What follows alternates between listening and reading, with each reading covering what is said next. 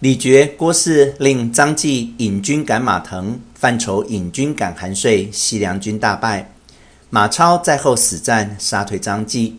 樊稠去赶韩遂，看看赶上，相进陈仓。韩遂勒马向樊稠曰：“吾与公乃同乡之人，今日何太无情？”樊稠也勒住马答曰：“上命不可违。”韩遂曰：“吾此来亦为国家耳，公何相逼之甚也？”樊稠听罢，拨转马头，收兵回寨，让韩遂去了。不提防李傕之子李别见樊稠放走韩遂，回报其书，李傕大怒，便欲兴兵讨樊稠。贾诩曰：“目今人心未宁，平动干戈甚为不便。不若设一宴，请张继、樊稠庆功，就席间擒仇斩之，毫不费力。”李傕大喜，便设宴请张继、樊稠二将欣然赴宴。酒半阑，李傕忽然变色曰：“樊稠何故交通韩遂，预谋造反？”稠大惊，未及回身，只见刀斧手涌出，早把樊稠斩首于案下，吓得张继伏伏于地。李傕扶起曰：“樊稠谋反，故而诛之。公乃吾之心腹，何须惊惧？”将樊稠军拨与张继管领，张继自回弘农去了。李傕、郭汜自战败西凉兵，诸侯莫敢随和。贾诩屡劝抚安百姓，接纳贤豪，自是朝廷唯有生意。不想青州黄巾又起，聚众数十万，头目不等，劫掠良民。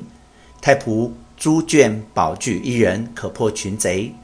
李傕、郭汜问是何人？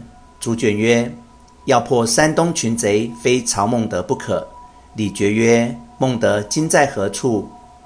眷曰：“见为东郡太守，广有军兵。若用此人讨贼，贼可克日而破也。”李傕大喜，星夜曹操，差人击往东郡，命曹操与济北相鲍信一同破贼。操领了圣旨，会同鲍信一同兴兵，击贼于寿阳。鲍信杀戮众地，为贼所害。操追赶贼兵，直到济北，降者数万。操即用贼为前驱，兵马到处，无不降顺。不过百余日，招安道降兵三十余万，男女百余万口。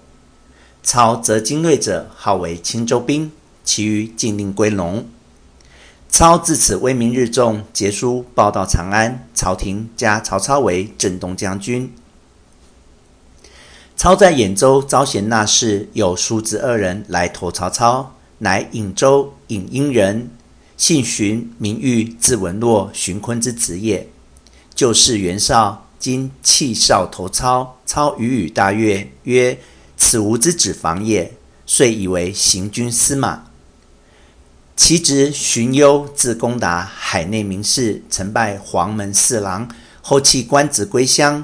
今与其叔同投曹操，操以为行军教授。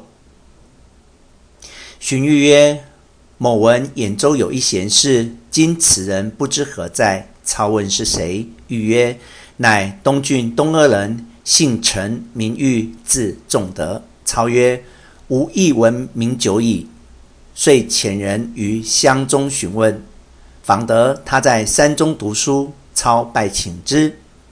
程昱来见曹操，大喜。欲谓荀彧曰：“某孤陋寡闻，不足当公之见。公之乡人姓郭，名嘉，字奉考，乃当今贤士，何不罗而治之？”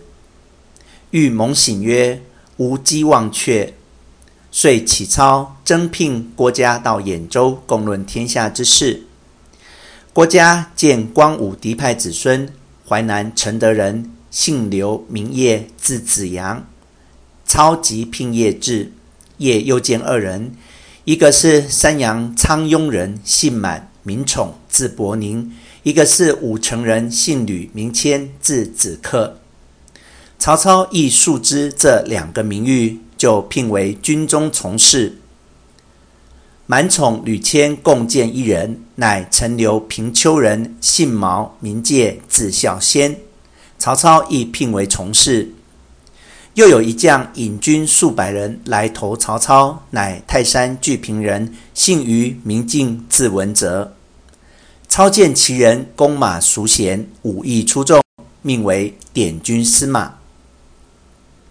一日，夏侯惇引一大汉来见，操问何人？敦曰：“此乃陈留人，姓典，名伟，勇力过人。就跟张邈与帐下人不和，手杀数十人，逃窜山中。敦出射猎，见伟逐虎过涧，因收于军中。今特荐之于公。”操曰：“吾观此人容貌魁梧，必有勇力。”敦曰：他曾为有报仇杀人，提头直出闹市，数百人不敢进。子今所使两指铁戟重八十斤，侠之上马，运使如飞。超级令纬视之，纬夹戟骤马往来驰骋，忽见帐下大旗为风所吹，急急欲倒，众军士挟持不定。